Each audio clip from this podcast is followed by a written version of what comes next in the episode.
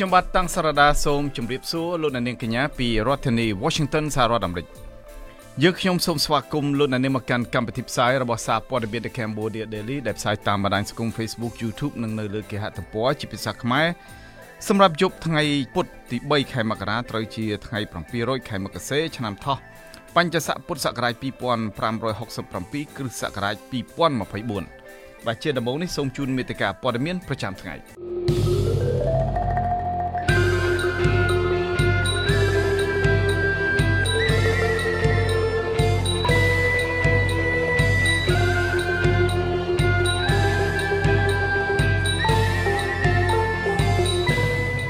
សកម្មជនសង្គមរងគ្រោះក្នុងព្រឹត្តិការណ៍បង្ក្រាបដោយហិង្សានៅលើផ្លូវវែងស្រេងទាមទាររដ្ឋាភិបាលថ្មីផ្ដល់យុត្តិធម៌ដល់ពួកគេអាចហុកចាត់ទុកការឃុំខ្លួនជនសង្ស័យចាប់ពីកន្លះឆ្នាំរហូតដល់ជាង1ឆ្នាំរបស់តុលាការថាជាទង្វើប្រឆាចពីច្បាប់អ្នកខ្លាំមើលសង្គមនិយាយថាប្រធានាធិបតីបារាំងអាចនឹងប្រមានលោកហ៊ុនម៉ាណែតឲ្យអនុវត្តកិច្ចព្រមព្រៀងសន្តិភាពទីក្រុងប៉ារីសឲ្យបានពេញលេញដើម្បីប្រយោជន៍ពលរដ្ឋខ្មែរ។ សមត្ថកិច្ចបារម្ភអំពីការឆោបបោកតាមប្រព័ន្ធបច្ចេកវិទ្យានៅកម្ពុជាថាមានភាពជឿនលឿនខ្លាំងខណៈដែលការជួយសង្គ្រោះនៅមានកម្រិតប្រធានាធិបតីចិនលោកស៊ីជីនពីងប្រមានប្រធានាធិបតីតៃវ៉ាន់អំពីការស្វែងរកឯករាជ្យភាពសម្រាប់ដែនដីកោះតៃវ៉ាន់ជាបន្តទៅទៀតនេះខ្ញុំបាទតាំងសារ៉ាដាសូមជូនព័ត៌មានពិស្ដាសកម្មជនសិទ្ធិមនុស្សរងគ្រោះពីការបង្ក្រាបដោយហិង្សានិងព្រៃផ្សៃពីសំណាក់កងទាហានឆាត់យង911 ទាមទារឲ្យរដ្ឋាភិបាលថ្មីលាងជម្រះភាពអយុត្តិធម៌សង្គមនិងផ្ដល់យុត្តិធម៌ដល់ពួកគេដែលជាជនរងគ្រោះអស់រយៈពេលជាង10ឆ្នាំកន្លងមកនេះប្រធានសមាគមប្រជាធិបតេយ្យឯករាជ្យនៃសេដ្ឋកិច្ចក្រៅប្រព័ន្ធលោកវ៉ុនពៅបានសរសេរនៅលើ Facebook របស់លោកនៅថ្ងៃនេះថា10ឆ្នាំហើយស្លាកស្នាមដិតដាមក្រឡៅនៅជាប់ជានិច្ចព្យាយាមរកយុត្តិធម៌តែហាក់នៅសែនឆ្ងាយដូចជើងមេឃឬដូចតែកំពុងរាវមកជុលនៅក្នុងបាតសមុទ្រដែលរលកកំពុងតែបោកបាក់ដូចឆ្នោះដែរបោកបក់ដូចឆ្នោះដែរ លោកបានសរសេររៀបរាប់ថាសប្តាហ៍ថ្ងៃលោកបានទៅរស់នៅក្រៅឃុំមែនតែគុកកម្មប្រចាំកាយវាហាក់ដូចជាស្រមោលអន្ទូលតាមប្រាដូច្នោះដែរអ្នកផ្សេងគេអាចបំភ្លេចរឿងនេះបានតែសម្រាប់ពួកលោកដែលជាជនរងគ្រោះនៅតែមិនអាចបំភ្លេចបានទេព្រោះស្លាកស្នាមដិតដាមនៅលើរាងកាយនិងផ្លូវចិត្តមិនអាចលុបបានដរាបណាគ្មានយុទ្ធធម៌ពិតប្រាកដនោះលោកវុនពៅអះអាងថារាជការរាជការថ្មី រជ្ជកាលថ្មីហើយគួរតែត្រូវបានផ្ដល់យុទ្ធធម៌សម្រាប់លោកនិងជនរងគ្រោះដទៃទៀតម្យ៉ាងទៀតឆ្នាំ2024ហើយគួរតែធ្វើឲ្យពួកលោកដែលជាជនរងគ្រោះបានទទួលនៅពន្លឺយុទ្ធធម៌ខ្លះផងចំណែកឯលោកថេងសាវឿនប្រធានសមាគមបណ្ដាញសហគមន៍កសិករកម្ពុជាបានសរសេរថាអ្វីដែលលោកនៅចងចាំមិនភ្លេចនោះគឺរូបភាពនៃការប្រើប្រាស់អំពើហិង្សាយ៉ាងព្រៃផ្សៃជាទីបំផុតរបស់កងទាហានឆាត់យង911មកលើរូបលោក លោកថាលោកនឹងជន់រងគ្រោះផ្សេងកំពុងតែរងចាំនៅយុទ្ធធរអរិយពេល10ឆ្នាំទៅហើយដោយសារតែការទៀមទីឲ្យមានការដំឡើងប្រាក់ខែគោលឲ្យកម្មករ160ដុល្លារកាលពីឆ្នាំ2013នោះប្រពន្ធដដែលអះអាងថាការកាត់ក្តីឲ្យលោកជាប់ពន្ធនាគាររយៈពេល4ខែនិង20ថ្ងៃថាជាការសម្រេចក្តីដោយអយុត្តិធម៌និងថាលោកនៅតែតស៊ូមតិស្វែងរកយុត្តិធម៌ក្នុងទស្សនវិជ្ជាច្បាប់ ក្នុងរយៈពេល10ឆ្នាំមកនេះនិងក្នុងនាមជាជនរងគ្រោះម្នាក់លោកស្នើទៅគណៈកម្មាធិការកែតម្រង់ប្រព័ន្ធយុត្តិធម៌ដែលត្រូវបានព្រះមហាក្សត្រតែងតាំងកាលពីថ្ងៃទី30ខែធ្នូឆ្នាំ2023ឲ្យជំរុញទៅតុលាការកំពូលទម្លាក់ការចោទប្រកាន់ទៅលើពួកលោកដែលជាជនរងគ្រោះក្នុងព្រឹត្តិការណ៍លើផ្លូវវែងស្រីនេះកាលពីថ្ងៃទី2ខែមករាឆ្នាំ2024ឆ្នាំ2014 ទាហានឆាត់យងនៃកងពលតូចលេខ611ដែលដឹកនាំដោយលោកចាភក្តីបានប្រើអំពើហិង្សាជាខ្លាំងទៅលើក្រុមសកម្មជនសិទ្ធិមនុស្សសកម្មជនដីធ្លីនិងកម្មករនៅមុខរោងចក្រយ៉ាជីនមួយថ្ងៃក្រោយមកមានការបង្ក្រាបបង្ហូរឈាមពីសំណាក់កងកម្លាំងចម្រុះនៃរបបលោកហ៊ុនសែនរាប់រយនាក់ប្រដាប់ដោយអាវុធទំនើបទំនើបគ្រប់ដៃបាញ់រះទៅលើកម្មករលើផ្លូវវិញស្រីព្រឹត្តិការណ៍ទាំងអស់នេះបណ្ដាលឲ្យកម្មករ4នាក់ស្លាប់និងបាត់ខ្លួនម្នាក់រហូតមកទល់នឹងពេលបច្ចុប្បន្នព្រមទាំង រងរបួសជាច្រើនអ្នកយោងតាមរបាយការណ៍របស់អង្គការ Liga do បានឲ្យដឹងថាកាលពីថ្ងៃទី30ខែមករាឆ្នាំ2014កងកម្លាំងសមត្ថកិច្ចចម្រុះបានបាញ់ប្រហារបណ្ដាលឲ្យស្លាប់មនុស្សយ៉ាងតិច4នាក់និងរងរបួសយ៉ាងតិច38នាក់កម្មករនយោជិតនិងអ្នកការពារសិទ្ធិមនុស្សមានចំនួន23នាក់ត្រូវបានចាប់ខ្លួននិងផ្ដន្ទាទោសពីបទហិង្សាដោយចេតនាបទបំផ្លិចបំផ្លាញទ្រព្យសម្បត្តិដោយចេតនាបទរារាំងចរាចរណ៍សាធារណៈនិងប្រមាថ ការបង្ក្រាបនៅពេលនោះបានធ្វើឡើងពាក់ព័ន្ធទៅនឹងការតវ៉ាសុំដំណឹងប្រាក់ខែឈ្នួលដោយសន្តិវិធីនៅលើមហាវិថីវិញស្រីលីកាដូបានឲ្យដឹងថាការស៊ើបអង្កេតក្រោយក្រោយមកលើការបាញ់ប្រហារនេះត្រូវបានរាយការណ៍ថាធ្វើឡើងត្រឹមតែរយៈពេល3សប្តាហ៍ប៉ុណ្ណោះហើយពុំមាននរណាម្នាក់ត្រូវបានយកមកផ្ដន្ទាទោសចំពោះការស្លាប់នេះទេ បាទលោកអ្នកនាងជាទីមេត្រីសមាគម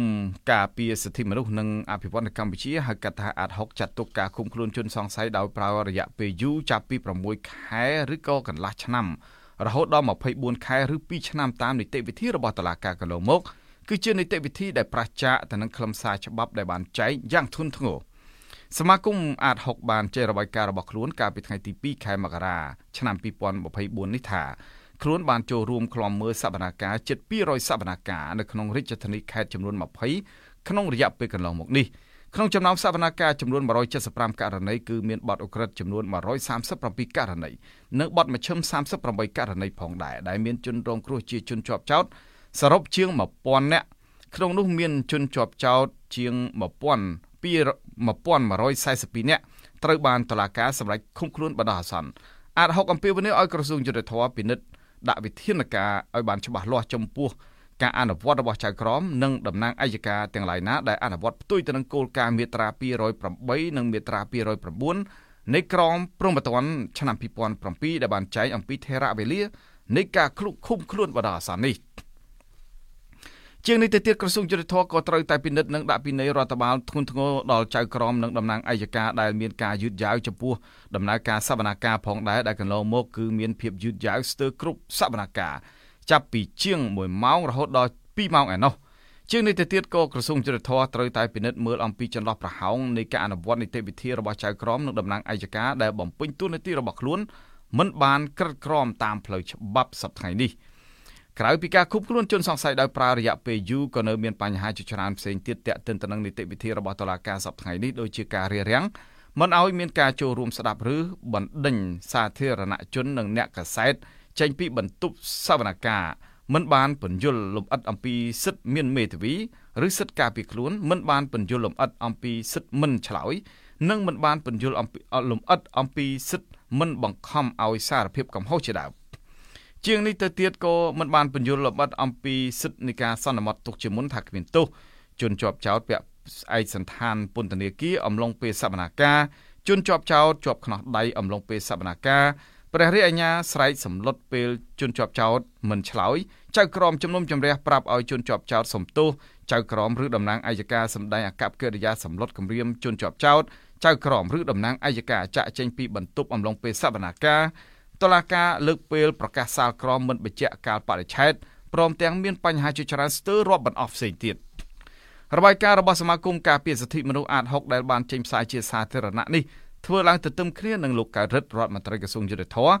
ដែលបានបើកកិច្ចប្រជុំពិនិត្យលើការរៀបចំយន្តការសម្រាប់ដឹកនាំនិងអនុវត្តយុទ្ធនាការដើម្បីជំរុញនិងពន្លឿនការដោះស្រាយរឿងក្តីនៅតាមតុលាការនិងយុទ្ធនាការត្រួតពិនិត្យនិងដោះស្រាយភាពមិនប្រក្រតីនៅតាមតុលាការសម្ដៅពង្រឹង និងលើកកម្ពស់គុណភាពនិងប្រសិទ្ធភាពនៃប្រព័ន្ធយុត្តិធម៌នៅកម្ពុជាផងដែរ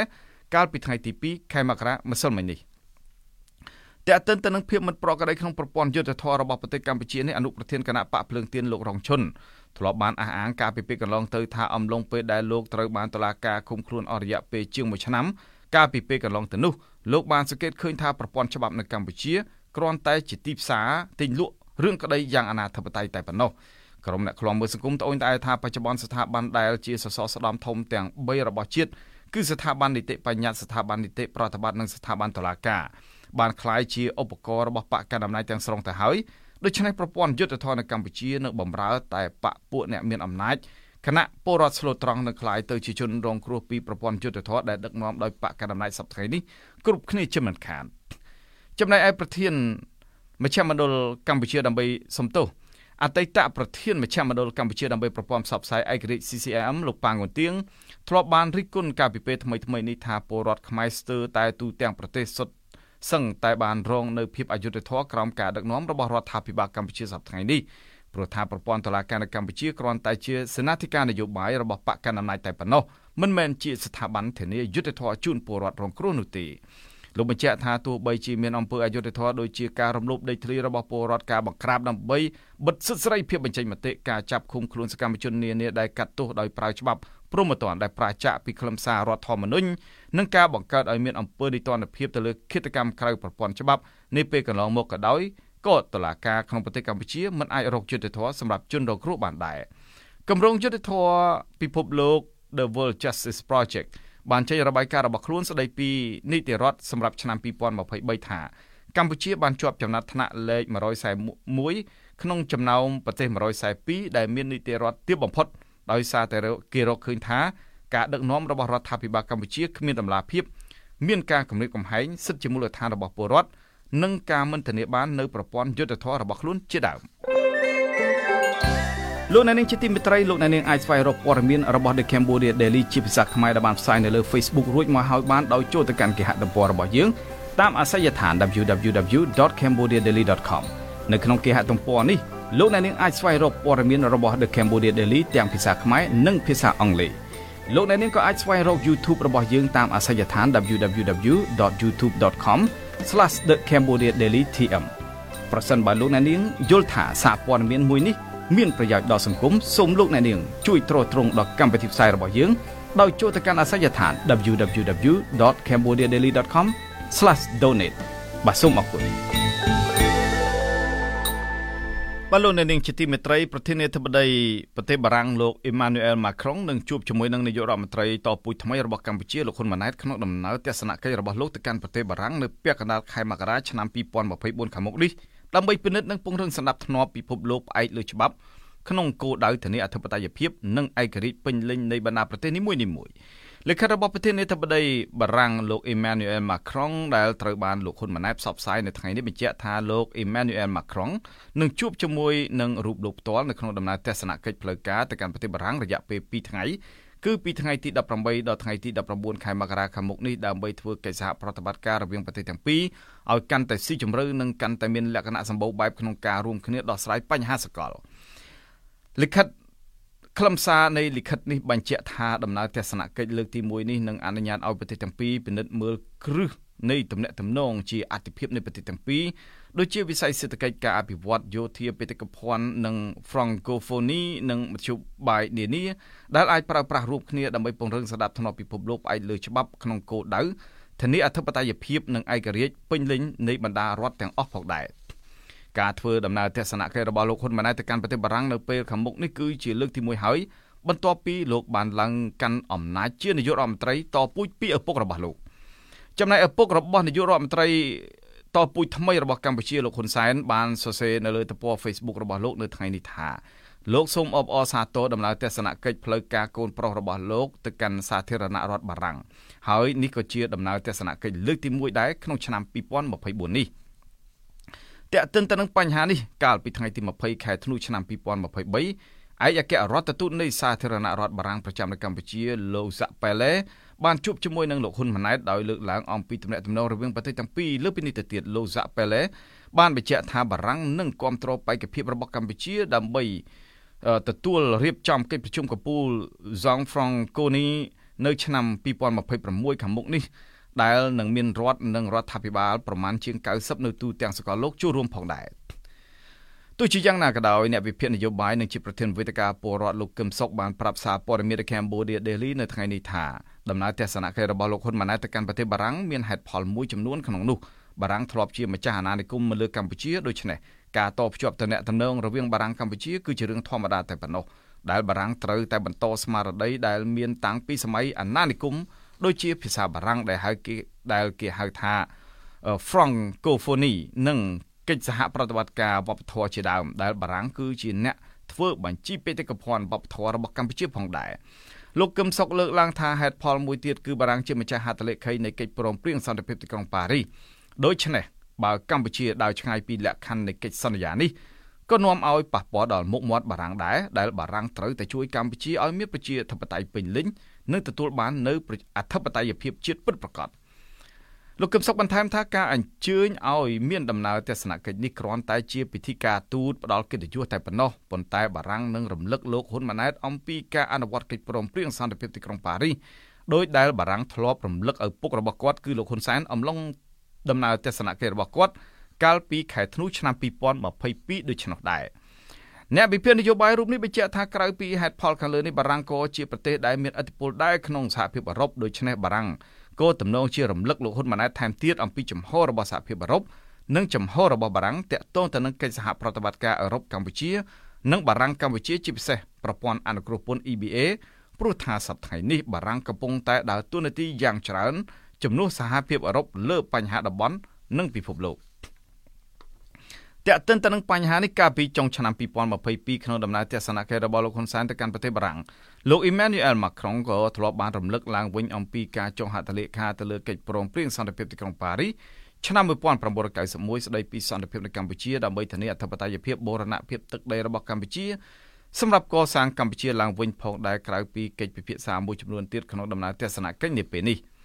ចំណែកស្ថានទូតបារាំងប្រចាំនៅកម្ពុជាធ្លាប់បានលើកឡើងកាលពីពេលកន្លងទៅថាប្រទេសបារាំងនិងកម្ពុជាមានទំនាក់ទំនងពិសេសដោយសារតែប្រទេសទាំងពីរមានប្រវត្តិរួមគ្នាផងនិងជាប្រទេសដែលនិយាយភាសាបារាំងដែរម្យ៉ាងទៀតបារាំងក៏មានទូនាទីចូលរួមអភិវឌ្ឍប្រទេសកម្ពុជាក្រោយកិច្ចព្រមព្រៀងសន្តិភាពទីក្រុងប៉ារីសឆ្នាំ1991ប្រទេសបារាំងគឺជាម្ចាស់ហត្ថលេខីមួយក្នុងចំណោមម្ចាស់ហត្ថលេខី18ផ្សេងទៀតក្នុងនាមជាសមាជិកអចិន្ត្រៃយ៍ក្រុមប្រឹក្សាសន្តិសុខអង្គការសហប្រជាជាតិ ដូចជាអាមេរិកអង់គ្លេសចិននិងសហភាពសូវៀតដូច្នេះបារាំងត្រូវមានទូនាទីជ្រោមជ្រែងកម្ពុជា ស្របតាមលក្ខខណ្ឌច្បាប់ដែលមានចែងក្នុងកិច្ចសន្យាអន្តរជាតិនេះដូចជាការតាមដានទៅលើអធិបតេយ្យជាតិរបស់កម្ពុជាឲ្យស្ថិតនៅក្នុងភាពអព្យាក្រឹតមិនឲ្យចំណុះមហាអំណាចណាមួយជាដើមនោះ។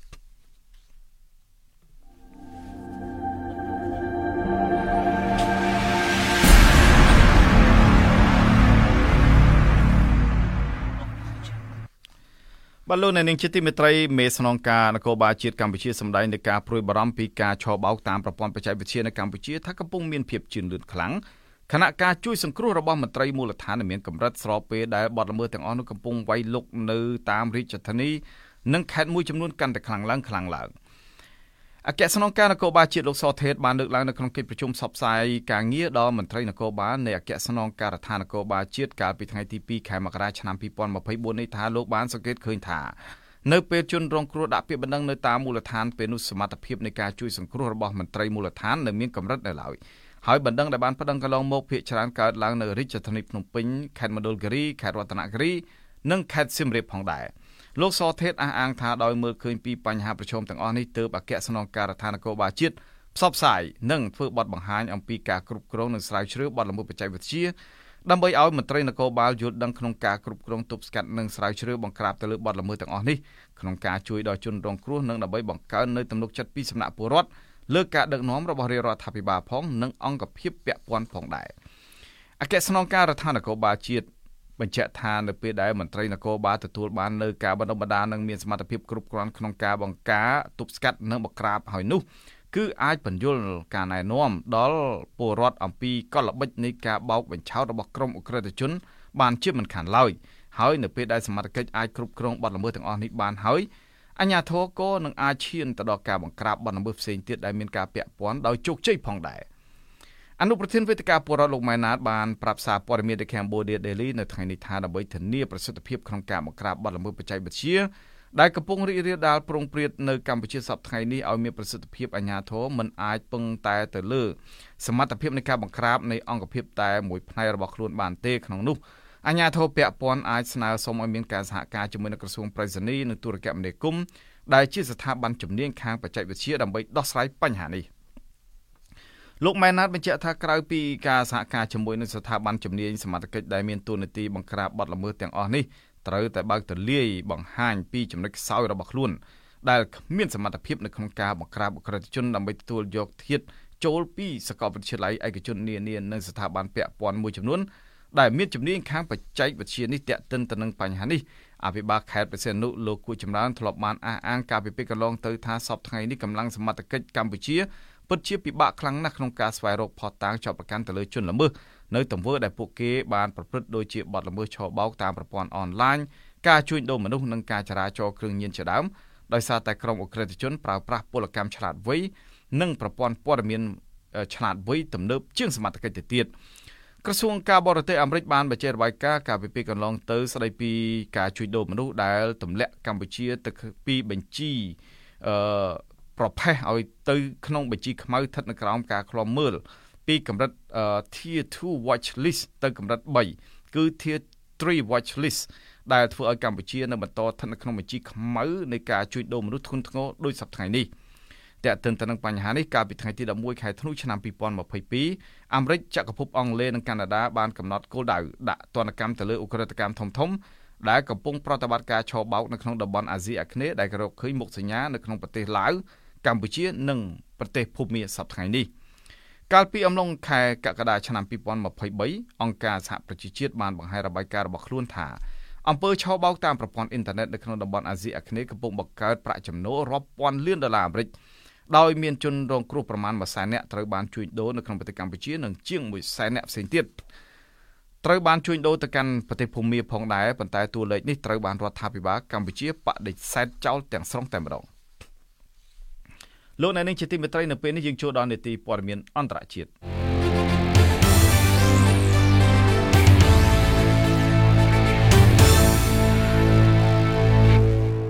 នៅថ្ងៃទី13ខែមករាឆ្នាំ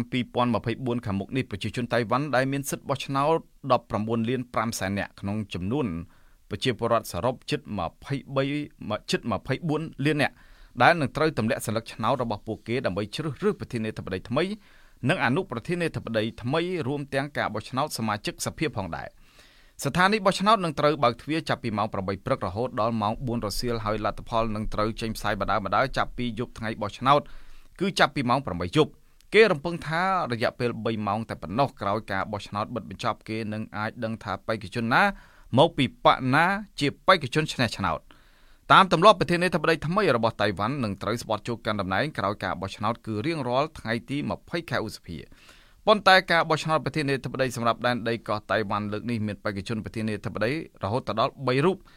ដែលអាណត្តិមុនមុនមានតែ2រូបតែប៉ុណ្ណោះលោកឡៃជីងតេដែលជាបេក្ខជនប្រធានាធិបតីតៃវ៉ាន់មកពីគណៈបកប្រជាធិបតេយ្យចម្រើនជឿនលឿនហៅថា DPP ដែលជាបកកណ្ដាលអំណាចសពថ្ងៃដឹកនាំដោយអ្នកស្រីសៃអ៊ឹងវិន ចំណែកលោកហ៊ូយូអ៊ីនជាបេក្ខជនប្រធានាធិបតីមកពីគណៈបកគូមីនតាំងជាបកជំទាស់ធំបំផុតនៅតៃវ៉ាន់ចំពោះបេក្ខជនទី3គឺលោកកូវែនជេមកពីគណៈបកប្រជាជនតៃវ៉ាន់ហៅកាត់ថា TPP ប៉ុន្តែបកគូមីនតាំងជាគណៈបកដែលមានតំណែងតំណងជិតស្និទ្ធជាមួយនឹងចិនចំណែកគណៈបកប្រជាជនតៃវ៉ាន់ដែលទើបតែបង្កើតថ្មីត្រូវគេមើលឃើញថាប្រកាន់ចំហនៅកណ្ដាលចំពោះទីក្រុងប៉េកាំង គណៈការបោះឆ្នោតកាន់តែខិតជិតចូលមកដល់ប្រព័ន្ធឃោសនារបស់កុម្មុយនីសចិនបើកយុទ្ធនាការគម្រិតកំហែងនិងបង្កើតនៅព័ត៌មានមិនពិតវាយលុកចូលកោះតៃវ៉ាន់ប្រព័ន្ធឃោសនារបស់ទីក្រុងប៉េកាំងបានហៅការបោះឆ្នោតជ្រើសរើសប្រធានាធិបតីថ្មីសម្រាប់ដែនដីកោះតៃវ៉ាន់លើកនេះគឺជាការវាស់កម្រិតនៃកម្ដៅច្រកសមុទ្រតៃវ៉ាន់ថាតើអនាគតដែនដីកោះនេះនៅតែជាតំបន់មួយនៅក្រោមរចនាសម្ព័ន្ធក្រៅច្បាប់ឬក៏ដូចម្តេច ការធ្វើអត្ថាធិប្បាយរបស់ប្រព័ន្ធឃោសនាឲ្យក្រុងតៃវ៉ាន់បានដាក់ការគម្រិតកំហែងទៅលើប្រជាជនតៃវ៉ាន់ដែលត្រូវចេញទៅបោះឆ្នោតនៅថ្ងៃទី13ខែមករាសប្តាហ៍ក្រោយនេះដោយប្រមានថាផ្លូវដើរពីរផ្ទុយគ្នាគឺទាំងស្រុងគឺទី1រួមរស់ជាមួយក្រុងតៃវ៉ាន់ក្នុងឋានៈជាសាច់ឈាមរួមជាតិតែមួយ និងទី2ត្រូវតែទទួលយកនៅសង្គ្រាមពីទីក្រុងប៉េកាំង ការធ្វើអត្ថាធិប្បាយរបស់ប្រព័ន្ធផ្សព្វផ្សាយបកកុម្មុយនីសចិនកើតឡើងទន្ទឹមគ្នានឹងមន្ត្រីក្នុងជួរបកកុម្មុយនីសមួយចំនួនបានបញ្ចេញនៅសង្គ្រាមវហាសាសគម្រាមទៅលើប្រជាជនតៃវ៉ាន់ថាត្រូវតែគិតអំពីសន្តិភាពជាជាងគិតទៅលើឯករាជ្យដែលជាគិតទៅរកការសំទោសជាជាងគិតទៅលើការរកឯករាជ្យដែលជាអំពើខុសច្បាប់នោះក្នុងស្ថានភាពនេះសូម្បីតែប្រធានាធិបតីចិនស៊ីជីនពីង ក៏បានចេញសារគម្រាមអាញាធរកោះតៃវ៉ាន់ដែរលោកស៊ីបានហៅការបោះឆ្នោតប្រធានាធិបតីរបស់ដែនកោះនេះថាជាកូនសោសម្រាប់សន្តិភាពនៅច្រកសមុទ្រតៃវ៉ាន់ប៉ុន្តែលោកស៊ីសង្ឃឹមថាមេដឹកនាំតៃវ៉ាន់ទោះបុគ្គលណាក៏ដោយគឺមិនត្រូវដឹកនាំដែនកោះនេះទៅរកតំបន់ពីរដាច់ពីគ្នាពីក្រុងតៃពីក្រុងប៉េកាំងដាច់ខាតលោកប្រមានថាសន្តិភាពនឹងការបង្រួបបង្រួមនៅចំពោះមុខការបោះឆ្នោតនៅពេលនេះហើយ តែបើមិនពំនោះទេវាមានតែបង្ខំឲ្យក្រុងប៉េកាំងប្រើកម្លាំងដើម្បីបង្រួបបង្រួមតែប៉ុណ្ណោះទោះជាយ៉ាងនេះក្តីអ្នកនយោបាយនិងអ្នកស្រីសៃអ៊ីងវិនប្រធានាធិបតីជិតផុតអាណត្តិបានថ្លែងប្រាប់ប្រជាជនតៃវ៉ាន់ដែលគ្រប់គ្រងគណៈបកប្រជាធិបតេយ្យជឿនលឿនឲ្យប្រើប្រាស់សិទ្ធិរបស់ខ្លួនឲ្យបានច្បាស់លាស់មិនត្រូវចាញ់បោកការគម្រិតកំហែងរបស់ទីក្រុងប៉េកាំងនោះទេអ្នកស្រីសៃអ៊ីងវិនដែលជាប្រធានគណៈបកកំពុងកាន់អំណាចផងដែរនេះ បានប្រមានប្រជាជនកោះតៃវ៉ាន់ត្រូវមើលទីក្រុងហុងកុងដែលពេលនេះធ្លាក់ទៅក្រោមបន្ទាត់នយោបាយរបស់ចិនហើយពេលនេះប្រជាជនហុងកុងកំពុងមានសេរីអឺពុំមានសេរីភាពក្នុងការជ្រើសរើសអនាគតរបស់ខ្លួននោះទេខណៈដែលសន្តិសុខរឹតតែបន្តឹងយ៉ាងខ្លាំងពីសំណាក់ក្រមសន្តិសុខដែលបញ្ជូនពីទីក្រុងប៉េកាំងឯណោះអ្នកស្រីថាដែនដីកោះហុងកុងបាត់បង់អធិបតេយ្យភាពប្រជាធិបតេយ្យរបស់ខ្លួនទាំងស្រុងទៅហើយនៅពេលនេះព្រោះតែទីក្រុងប៉េកាំងនៅពីលើ យ៉ាងណាក៏ដោយសហរដ្ឋអាមេរិកវិញដែលជាក្នុងបង្អែករបស់ទីក្រុងតៃប៉េក៏បានចេញសេចក្តីថ្លែងការណ៍ផងដែរថាក្រុង Washington មិនលំអៀងទៅលើបេក្ខជនប្រធានាធិបតីមកពីគណៈបកណានោះទេឲ្យតែបេក្ខជននោះតំណាងពិតប្រាកដនៃឆន្ទៈរបស់ប្រជាជនកោះតៃវ៉ាន់ប៉ុន្តែសហរដ្ឋអាមេរិកក៏ប្រមានចិនកុំឲ្យជ្រៀតជ្រែកចូលកិច្ចការផ្ទៃក្នុងនៃដែនដីកោះតៃវ៉ាន់ជាពិសេសកុំធ្វើឲ្យប៉ះពាល់ដល់លទ្ធផលនៃការបោះឆ្នោតនៅកោះតៃវ៉ាន់ឲ្យសោះមកទល់នៅពេលនេះ តៃវ៉ាន់បានបិទការស្ទង់មតិរបស់ក្រុមហ៊ុនស្ទង់មតិទាំងឡាយណា ដែលមិនអនុញ្ញាតឲ្យមានការស្ទង់មតិដាច់ខាតប៉ុន្តែកន្លងមកការស្ទង់មតិបានបង្ហាញអំពីប្រជាជនតៃវ៉ាន់ទៅដល់ជាង70%មិនចង់រួមរស់ក្រោមដំបូលសន្តិភាពនៃបកកុម្មុយនីសចិននៃទីក្រុងប៉េកាំងនោះទេបាទលោកអ្នកនាងជាទីមេត្រីលោកអ្នកនាងអាចស្វែងរកទំព័រ Facebook របស់យើងតាមអាសយដ្ឋាន www.facebook.com/withoutfearorfavorkh សូមជម្រាបថានេះគឺជាការបើកទំព័រជីវិតទី2របស់សារព័ត៌មាន The Cambodia Daily លើប្រព័ន្ធអ៊ីនធឺណិតដែលយើងនាំមកជូនលោកអ្នកនាងនៅព័ត៌មានទាន់ហេតុការណ៍សេចក្តីរាយការណ៍លម្អិតបទវិភាគវេទិកាសួរដេញដោលនានាពាក់ព័ន្ធនឹងស្ថានភាពនយោបាយសេដ្ឋកិច្ចសិល្បៈការអប់រំកីឡានិងកម្មវិធីជាច្រើនទៀតសារព័ត៌មាន The Cambodia Daily ជាសារព័ត៌មានឯករាជ្យដែលបម្រើនៅដើរតាមបន្ទាត់មីគីវិជ្ជាជីវៈសារព័ត៌មាននិយាយទៅការពិតឥតភ័យខ្លាចក្នុងទិសដៅធ្វើវិភាគទានផ្ដាល់យុទ្ធធម៌សង្គមមិនថិតក្រោមឥទ្ធិពលក្រុម បុគ្គលបកឬពួកណាមួយនោះឡើយបាទយើងខ្ញុំក៏សូមអរគុណលោកអ្នកនាងដែលបានខិតខំតាមដានចំណាយពេលជាមួយនឹងសារព័ត៌មាន The Cambodia Daily តាមបណ្ដាញសង្គម Facebook យើងនឹងវិលមកជួបលោកអ្នកនាងទៀតនៅថ្ងៃស្អែកបាទយើងខ្ញុំទាំងអស់គ្នាសូមជូនពរលោកអ្នកនាងឲ្យជួបប្រកបតែនឹងសេចក្តីសុខចម្រើនរុងរឿងកុំបីឃ្លៀងឃ្លាតឡើយខ្ញុំបាទសូមអរគុណនិងសូមជម្រាបលារាត្រីសួស្តី